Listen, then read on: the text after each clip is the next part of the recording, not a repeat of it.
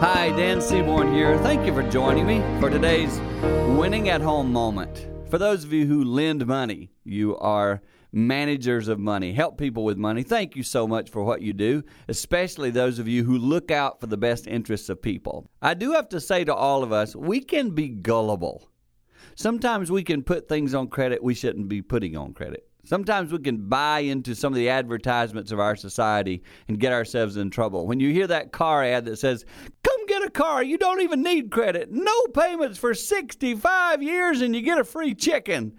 Can I just say, be very careful because that can get you in trouble really quick. Teach your children to pay for what they can pay for and be wise with what they put on credit.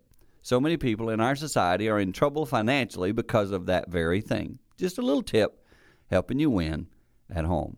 For more tips like that, go to winningathome.com.